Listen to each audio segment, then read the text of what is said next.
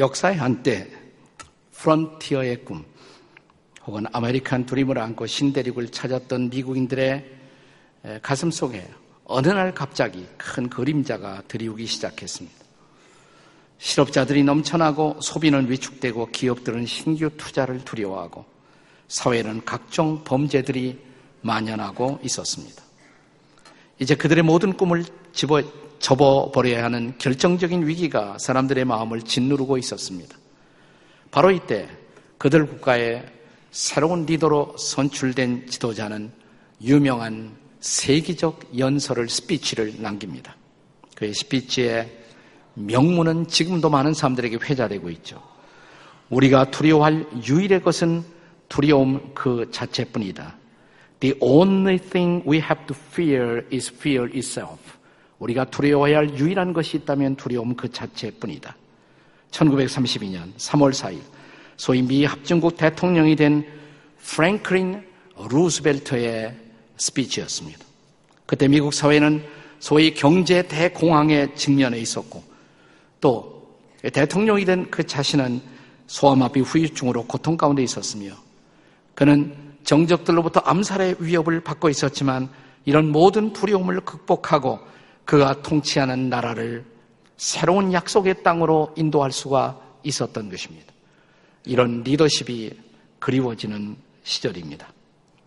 이스라엘 백성들이 하나님의 인도로 그들의 옛날 고향 예루살렘으로 다시 돌아왔지만 그들은 그들을 적대시하는 모든 이방의 족속들 이미 그들의 옛 고토를 취하고 있었던 그 땅의 새로운 원주민들에 의해서 위협과 경계를 받고 있었습니다.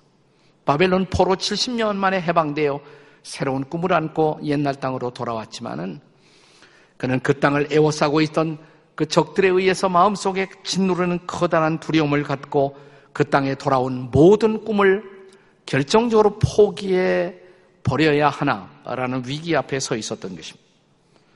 오늘 본문 3절은 당시 그들의 이스라엘 민족들의 상태를 이렇게 기록하고 있습니다. 무리가 이스라엘 백성들의 무리가 모든 나라 백성, 그들을 애워싸고 있었던 모든 백성들을 두려워하여 자, 이제 그들은 이런 두려움을 어떻게 극복해 갈 수 있었을까요? 저는 오늘 한반도라는 이 땅에 살기는 우리에게 더 적지 않은 이런 두려움이 오늘 우리의 마음을 짓누르고 있다고 생각합니다.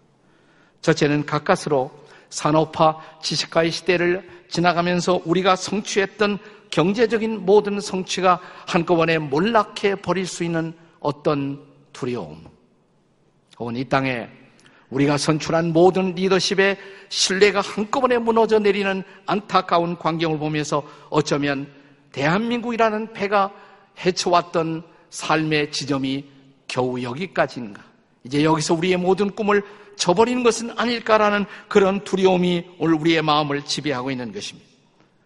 이런 두려움을 극복하기 위해서, 이런 두려움을 넘어서기 위해서 오늘 이 시점에서 우리에게 회복돼야 할 세 가지를 같이 나누고 싶습니다. 우리에게 회복돼야 할 세 가지 무엇일까요? 첫째는 공동체의 회복이에요. 공동체의 회복. 두려움이 엄습할 때 우리를 더 두렵게 하는 것은 이 두려움을 직면해야 하는 것은 나 혼자뿐이다. 나 혼자 이 짐을 져야 한다라는 생각입니다. 그런데 사실은 내 주변엔 동일한 위기를 겪고 있는 우리의 동료들이, 우리의 동력자들이 있어요. 그렇지만 우리 모두는 네트워킹 되지 못하고 홀로 저마다 혼자서 이 두려움의 벽 앞에서 서 있다는 사실입니다. 그런데 이스라엘 백성들이 이런 상태에서 어느 날 놀라우신 하나님의 역사를 통해서 그들이 함께 네트워킹 되어 공동체를 부활시킵니다. 오늘 본문 1절을 다시 읽겠습니다. 오늘 본문이 시작되는 1절 말씀을 함께 같이 읽겠습니다. 시작. 이스라엘 자손이 각자의 성읍에 살았더니 일곱째 달에 이르러 일제히 예루살렘에 모인지라. 여기서 중요한 구절이 두 단어가 있어요. 일제히. 그 다음에 모인지라. 일제히 예루살렘에 모인지라. 그들은 꿈을 안고 고토에 돌아와 꿈을 펼치기도 전에 그 꿈이 고사될 수 있는 이런 위협 앞에서 아니다. 여기서 끝낼 수는 없다. 우리 함께 이것을 고민하는 사람들이 모여보자. 모이기 시작한 것이에요. 여기 1절에 일제히 모였다고 기록된 일제히라는 단어는 본래 원문에 보면 한 사람처럼이라는 단어입니다. as one man. 히브리어로 כאיש אחד. 한 사람처럼 모였다. 그 많은 사람들이 한 사람처럼 모인 것입니다. 아마도 그때 학개나 스가랴 같은 선지자들의 메시지를 듣고 깨우침을 받고 그들은 모여왔을지 모릅니다. 그래서 그들은 이제 한 사람처럼 일사불란하게 공동체로 모여 그들은 기도하기 시작합니다. 신약 성경의 기자들이 다시 오실 주님의 재림을 준비하면서 그 시대의 절망을 극복하기 위해서 호소했던 가장 중요한 메시지도 동일한 것이에요. 그것은 모이기를 피하지 말라는 것이었습니다. 히브리서 10장 25절의 말씀을 기억하시나요? 함께 같이 읽겠습니다. 시작. 모이기를 피하는 어떤 사람들의 습관과 같이 하지 말고 오직 권하여 그날이 가까움을 볼수록 더욱 그리하자. 예수님이 다시 오실 때가 가까움을 볼수록 더욱 모이기를 힘쓰라. 그런데 초대교회보다 훨씬 더 주님의 재림이 가까운 이 시대를 살고 있는 오늘의 우리는 그렇게 우리 앞에 서 있는 두려움의 벽을 넘어서기 위해서 우리는 함께 모이고 있을까요? 복음서에 보시면 우리 주님이 승천하시기 직전에 누가 보면 제일 마지막 장에 보면 예수님이 당신의 제자들에게 그들이 나아가서 일하기 전에 무슨 새로운 시도를 하기 전에 그들이 먼저 해야 할 일이 있다고 그것은 모여서 하나님 앞에 엎드리는 일이라고 말씀하십니다. 누가 보면 24장 49절의 말씀을 함께 같이 읽겠습니다. 다 같이 시작. 볼지어다 내가 너에게 내 아버지께서 약속하신 것을 너에게 보내리니 너희는 위로부터 능력으로 입혀질 때까지 이 성에 머물라. 우선 일단 모여라. 머물라. 그리고 기도하라. 약속하신 성령의 능력으로 함께 그 능력의 충만함을 입어야 한다. 그리고 나가서 뭔가를 시도하라. 자, 이러한 외침 앞에 당시에 초대교회 제자들은 어떻게 응답했습니까? 사도행전 1장 14절과 15절의 말씀을 통해서 그들의 응답의 모습을 지켜보십시오. 같이 읽겠습니다. 시작. 여자들과 예수의 어머니 마리아와 예수의 아우들과 더불어 마음을 같이하여 오로지 기도에 힘쓰더라. 다음 절 모인 무리의 수가 약 120명이나 되더라. 그들은 일단 모이기로 했어요. 그리고 전적으로 기도에 힘쓰기로 했습니다. 그리고 다음 순간 어떤 사건이 일어나는지 우리는 잘 알고 있습니다. 성령 강림의 사건이에요. 그들은 갑자기 한순간 능력을 입고 능력으로 처하지를 받고 벌떡 일어섭니다. 그리고 사도행전의 새로운 역사가 펼쳐지기 시작한 것입니다. 그렇습니다. 이런 초대교회 사도행전의 역사를 기록하고 있는 사도행전의 역사를 따라가 보면 계속 반복되는 이런 구절이 있어요. 초대교회 그리스도인들이 성전에서 그리고 집에서 모였더라. 그들은 성전에서 모인 것이 아니라 집에서도 모였습니다. 아마 우리로 말하자면 주일은 성전에서 모이고 그리고 주일을 피한 어떤 날은 다시 그들은 또 집집마다 모여서 거기서 함께 기도하는 것입니다. 우리 교회가 목장교회를 시도하는 가장 중요한 이유가 있습니다. 일주일에 한 번 전제를 모이는 예배만으로 부족한 그 무엇을 어떻게 우리가 극복할 수가 있을 것인가? 집에서도 함께 모여 뜻 있는 사람들이 그들의 마음속에 두려움을 털어내고 함께 기도하는 것.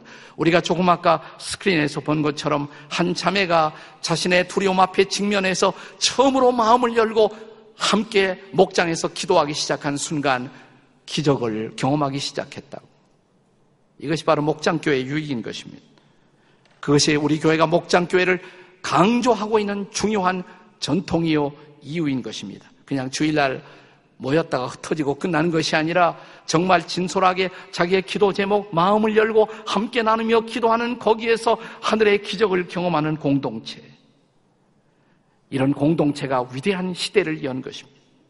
그들은 더 이상 두려워하지 않았습니다. 그들은 이제 담대한 복음의 증인으로 다시 태어날 수가 있었습니다. 사랑하는 여러분, 무엇이 여러분을 두렵게 하고 있습니까? 그렇다면 먼저 공동체로 모이십시오. 공동체에 속하십시오. 지금까지 목장교회를 피하고 있었던 사람들이 있다면 내 마음의 두려움을 열 수 있는, 안전하게 열 수 있는, 그리고 나를 비난하는 사람들이 아니라 내 문제를 함께 끌어안고 더불어 내일처럼 함께 기도할 수 있는 사람들의 모임 속에 들어가십시오. 그것이 바로 목장교회의 중요성이에요. 다음 주일날 우리가 교회에서 모이지 않고 목장에서 모이는 중요한 이유가 바로 거기에 있는 것입니다. 그렇습니다. 나를 진정으로 사랑할 수 있는 사람들, 그들과 함께 손을 잡고 어깨를 가지러냐고 무릎을 꿇어 보십시오. 두려움은 사라질 것입니다. 새로운 역사는 시작될 것입니다.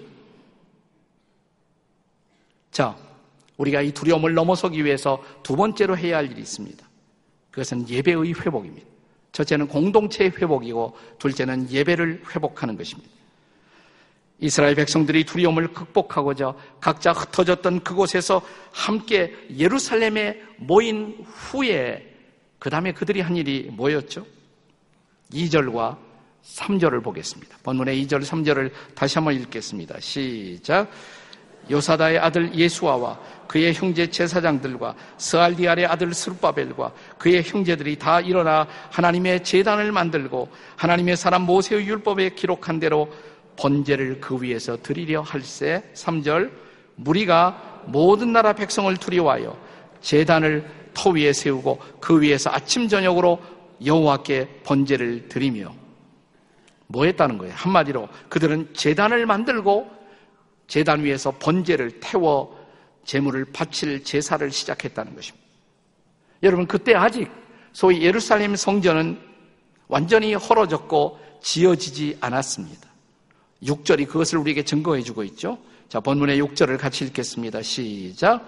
일곱째 달 초하루부터 비로소 여호와께 번제를 드렸으나 그때 여호와의 성전 지대는 미처 놓지 못한지라. 그러나 여러분 성전이 없어도 이 건물로서의 성전이 없어도 재단을 쌓는 일은 가능했다는 것이에요. 그들은 몇몇 사람이 모여 함께 재단을 쌓고 예배를 드리는 일은 아직도 가능했다는 것이에요. 성전이라는 것은 일종의 예배의 환경이죠. 하드웨어라고 할 수 있어요. 우리 좋은 건물에서 예배를 드린다는 것은 기분 좋은 일입니다. 나쁜 것은 아니에요. 그것은 하드웨어에 불과해요. 더 중요한 것은 소프트웨어는 뭐냐면 예배 그 자체예요. 예배 그 자체는 건물이 없어도 가능한 것입니다. 우리가 그것을 실험하는 것이 목장교회예요. 우리가 이런 건물, 예배당에서만 예배할 수 있는 것이 아니라 우리의 집에서도 예배는 얼마든지 가능하다. 한 나라의 위기가 왔을 때, 신앙의 자유를 빼앗는 정권이 들어섰을 때, 우리의 신앙의 선배들은 그렇게 예배했던 것입니다. 그 정신을 회복하기 위해서 우리는 소위 목장 주의를 만들고 1년에 한 번씩은 여기서 모이지 않고 목장에서 모이는 예배 실험을 하는 것입니다. 그리고 그것이 진정한 평신도들의 끊임없는 리더십을 세워가는 정신으로 우리 교회 안에 정착되기를 기도하는 것입니다. 여러분 평소에 예배의 중요성을 참으로 인지하지 못하는 사람들이 자 건물이 없어지면 신앙이 끝나야 합니까? 아니죠. 거기서도 예배는 계속될 수 있다. 우리는 그것을 함께 배우고자 하는 것입니다. 요한복음 4장에 보면 사마리아 여인과 예수님의 대화가 기록되고 있습니다. 우물가에서. 한참 대화가 진행되고 있다가 갑자기 여인이 예수님 앞에 논쟁을 겁니다. 시비를 걸어요. 아, 우리 조상들은 내가 살고 있는 사마리아 땅, 사마리아 산, 여기에서 여호와 하나님을 예배했는데 당신이 속한 유대인들, 그 유대인들은 저 예루살렘에 가서 예루살렘 성전에서 예배해야만 합당하다고 왜 주장을 하십니까? 그러니까 사마리아냐, 예루살렘이냐, 예배의 장소가 어디냐 가지고 시비를 건 것입니다. 그때 예수님 대답이 뭐예요?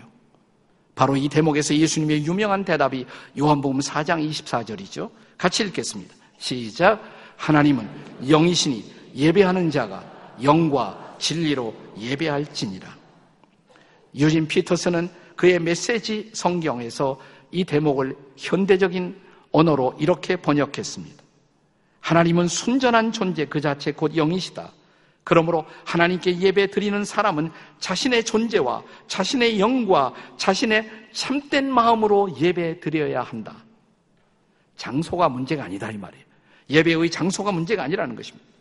가견적이고 눈으로 볼 수 있고 유형적인 성전이 있느냐 없느냐 그것도 본질적인 문제가 아니라는 것입니다. 본질은 예배자의 마음, 예배자의 태도라는 것입니다. 정말 내 육체, 내 몸뚱이만이 아니라 내 영으로 그리고 진실한 마음으로 어디서든 하나님께 나아올 수가 있느냐는 것입니다. 그렇습니다. 그것이 바로 참된 예배의 본질이라는 것입니다. 이런 참된 예배가 성전 안에서뿐만 아니라 우리들의 가정에서도 가능할 수 있다. 다음 주일 그것을 여러분이 경험하는 것이에요. 그러니까 여기 오지 말아요. 다음 주일은. 네. 거기로 가야 돼요. 목장 예배로 다. 안 나왔던 분들은 내려가서 지금 안내 다 이렇게 부스를 만들고 있으니까 거기 가서 자진해서 신고하고 자수하고 광명 찾고 목장에 안 나왔던 사람들은 옆에 사람에게 자수해서 광명 찾읍시다. 다 같이 시작. 네, 자수해서 광명 찾자. 아래 내려가서 다 하고 내 집에서 가까운 곳이 어디 있느냐 가시면 여러분 열렬한 환영을 받습니다. 여러분. 그렇습니다. 그리고 거기서 우리가 참된 예배를 배우기 시작할 때 여기서뿐만 아니라 몇 사람이 집에서 드려지는 그 예배를 통해서도 성령이 역사하고 하나님이 나에게 은혜를 주실 수 있다. 그렇습니다. 진정한 예배가 내 안에서 회복될 수 있다면 여러분 그 예배만 회복되면 인생의 모든 두려움 떠나갈 것입니다.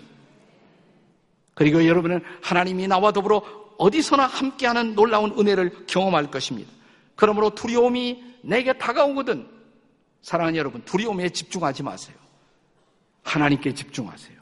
하나님 앞에 엎드리세요. 그리고 그 하나님을 정말 사랑하는 사람들과 함께 손잡고 예배를 드리십시오. 내 안에서, 우리 안에서 예배가 회복되는 그 순간 모든 두려움은 정복될 것입니다. 어떻게 우리는 두려움을 극복할 수가 있습니까? 그 두려움을 극복하기 위해서 회복돼야 할 세 가지. 첫 번째는 뭐라고 그랬어요? 공동체가 회복되고 두 번째 예배가 회복되고 세 번째는 감사의 회복입니다. 감사의 회복. 자, 바벨론 포로에서 돌아온 이스라엘 백성들이 두려움을 극복하기 위해서 한 일이 무엇이었을까요? 예루살렘에 그들이 한 마음으로 모였어요. 재단을 만들고 자, 재물을 태워 재물을 태우는 것을 번제라고 말합니다. 재물을 태워 하나님께 올려드리기 시작했습니다. 그리고 그 다음에 한 일이 뭐예요? 초막절을 지켰다. 이렇게 성경은 기록합니다. 초막절. 4절 보세요. 4절 말씀 다 같이 읽겠습니다. 시작. 기록된 규례대로 초막절을 지켜 번제를 매일 정수대로 하나님께 드리고 이 초막절을 드린다. 아, 이것은 무슨 의미가 있겠습니까? 초막절 혹은 장막절, 태버너클이라고 해요. 태버너클, 초막절, 장막절. 이 초막절의 의미는 하나는 이스라엘 백성들이 과교 광야 생활을 할 때, 광야에서 여기저기 옮겨 다닐 때 그들은 장막을, 천막을 갖고 다녔어요. 그래서 어떤 일정한 장소에 가면 장막을 치고 거기에서 하룻밤 며칠을 유숙하다가 다시 장막을 걷고 또 이동하고. 나 이러한 고생 중에서도 하나님은 그 백성을 성실하게 인도하셨음을 기억하고 감사하는 절기, 그게 바로 장막절 혹은 초막절이라고 부르는 것입니다. 지금도 여러분이 10월 달에 혹시 이스라엘을 방문해 보시면 초막절이 오면 지금도 열심히 지켜요. 초막절이 오면 호텔 옆에도 천막 하나 이렇게 쳐요. 집집마다 옆에다 천막을 만들어요. 그래서 한 주간 동안은 천막에 들락날락 하면서 거기서 찬양하고 이웃 사람들을 만나고 축제를 벌리고 예배 드리고 합니다. 그것은 광야 생활을 통해서도 성실하게 우리를 인도하신 하나님. 그리고 마침내 그들이 약속의 땅에 들어갔을 때 그리고 첫 번째 농사를 지어서 올리브, 포도 등을 생산하며 하나님 앞에 감사하는 절기, 그게 바로 장막절이에요. 초막절인 것입니다. 장막절 정신의 핵심은 뭐냐? 감사예요. 감사인 것입니다. 자, 그렇다면 이 초막절을 지킨다는 것은 그들에게 어떤 의미가 있습니까? 자, 지나간 내 삶의 여정에도 힘들었던 여정에도 하나님이 함께 하시고 하나님이 간섭하시고 하나님이 인도해 주셨다면 생각해 보세요. 과거에도 오늘까지 나를 인도하신, 우리를 인도하신 하나님이 오늘도 그리고 내일도 우리를 인도해 주실 것을 믿습니다. 라는 희망이 회복되는 절기. 그 희망의 회복이에요. 사랑하는 여러분, 이 감사가 회복되는 순간 그들은 그들의 마음 속에는 모든 두려움을 떨치고 그들은 새롭게 일어설 수가 있었던 것입니다. 그러므로 사랑하는 여러분, 우리가 기독교적 시각에서 볼 때 두려움을 이기는 것은 용기가 아니에요. 세상에서는 세상의 사이칼라지는 두려움을 이기는 용기를 말하고 있습니다만은 두려움을 진정한 두려움의 반대는 용기가 아니라 감사인 것입니다. 따라서 보세요. 두려움의 반대는 감사입니다. 옆에 사람에게 보세요. 두려움의 반대는 감사입니다. 우리가 정말 하나님 앞에 어려움 속에서도 지금까지 나를 인도하신 하나님의 은혜를 헤아리며 내가 뭘 감사할 수가 있을까? 힘들지만, 아프지만, 아직까지 내게도 감사의 조건이 많이 있거든요. 아, 그건 뭐예요? 감사의 조건이 있다는 것은 하나님이 나를 인도하셨음을 확인하는 것입니다. 지금까지 여기까지 인도하신 하나님, 그렇다면 그 하나님 앞에 감사할 수가 있다면 내일을 향해서 우리는 감사하며 다시 이 절망과 좌절의 자리에서 벌떡 일어설 수가 있지 않겠습니까? 그렇습니다. 그렇기 때문에 감사는 두려움을 물리치고 새로운 우리 인생의 미래를 여는 중요한 사건인 것입니다. 제이 테네스라는 데네스라는 분이 쓴 책 가운데 감사 테라피라는 책에 책을 읽다가 오래전에 제 마음속에 잔잔하고도 깊은 감동을 경험했던 적이 있습니다. 한번 들어보세요. 이렇게 말했습니다. 당신이 많은 세금을 내야 한다면 감사하십시오. 그것은 당신에게 안정된 직장과 사업장이 있다는 말이기 때문입니다. 당신의 몸무게가 늘어 옷이 맞지 않는다면 감사하십시오. 당신이 먹을 것이 넉넉한 인생을 아직도 살고 있다는 증거입니다. 세탁할 옷이 집안 구석에 쌓여 있거든 감사하십시오. 당신은 적어도 갈아입을 입에 옷에 여유가 있는 인생을 살고 있다는 증거인 것입니다. 당신의 집에 대청소가 필요하고 문고리를 갈아야 하고 창문의 틀을 갈아야 한다면 감사하십시오. 당신의 몸을 위탁할 수 있는 집에 여유가 당신에게 있음을 뜻하는 것입니다. 당신이 멀리라도 마침내 주차할 수 있는 공간을 찾았다면 감사하십시오. 그것은 잠시라도 당신이 걸어가 운동할 수 있는 기회가 주어졌기 때문인 것입니다. 가까운데 파킹하려고 악을 쓰지 마세요. 멀리 파킹 좀 해요. 운동하세요. 그리고 운동하세요. 당신에게 불평할 대통령이 있다면 감사하십시오. 그것은 당신이 언론의 자유가 보장된 나라에 살고 있다는 증거인 것입니다. 북쪽에 가보세요. 불평도 못해요, 불평도. 네. 교회, 내 뒷자리에 앉아있는 교우의 찬송 소리가 내 귀를 거스리고 엉망으로 들려오거든 감사하십시오. 당신의 청각이 정상인 것을 의미하는 것입니다. 아침에 울리는 참용종 소리가 고통스럽게 들리거든 감사하십시오. 당신에게 일할 수 있는 새로운 하루가 밝아왔다는 것을 의미하는 것입니다. 해가 저물어 온몸이 나른하고 피곤하거든 감사하십시오. 당신은 오늘 하루를 정상적으로, 창조적으로, 생산적으로 살아오신 것입니다. 사랑하는 여러분, 그러므로 오늘 어떤 두려움이 여러분을 힘들게 하고 있습니까? 죽게 나오십시오. 주님을 사랑하는 백성들과 함께 가지런히 함께 모여 무릎을 꿇어보십시오. 그리고 예배를 시작하십시오. 그리고 내 인생 속에 지금까지 주어졌던 그 모든 은혜를 헤아려 감사를 드려보십시오. 그때 내 안에 혹시 이런 음성이 들려오십니까? 우리가 조금 전 예배 전, 이 말씀 전에 불렀던 찬송의 가사처럼 나의 안에 거하라. 나는 네 하나님이니 모든 환란 가운데서 너를 지키는 자라 두려워하지 말라. 내가 널 도와주리니 놀라지 말라. 내 손 잡아주리라. 여기 우리를 도와주겠다고 약속하신 그분은 누구이십니까? 내가 너를 도와주리니. 2000년 전 이스라엘 백성들이 로마의 지배 아래에서 그들의 모든 꿈을 빼앗기고 그들은 과도한 세금 수탈에 시달리며 미래를 잃어버리고 있었을 때 그 땅과 온 인류를 위해서 찾아오신 구세주의 탄생을 예언하던 천사는 이렇게 말합니다. 그 이름을 임마누엘이라 하게 될 것이다. 번역하면 그는 우리와 함께 하시다. 이 두려움 속에 우리와 함께하기 위해서 찾아오신 그분, 그분을 붙드는 순간, 그분의 임재를 경험하는 순간, 그렇습니다. 우리는 두려움을 넘어설 것입니다. 새로운 꿈을 다시 꿀 것입니다. 오늘 이 은혜가 여러분과 저 가운데 함께 하시기를 주의 이름으로 축원합니다.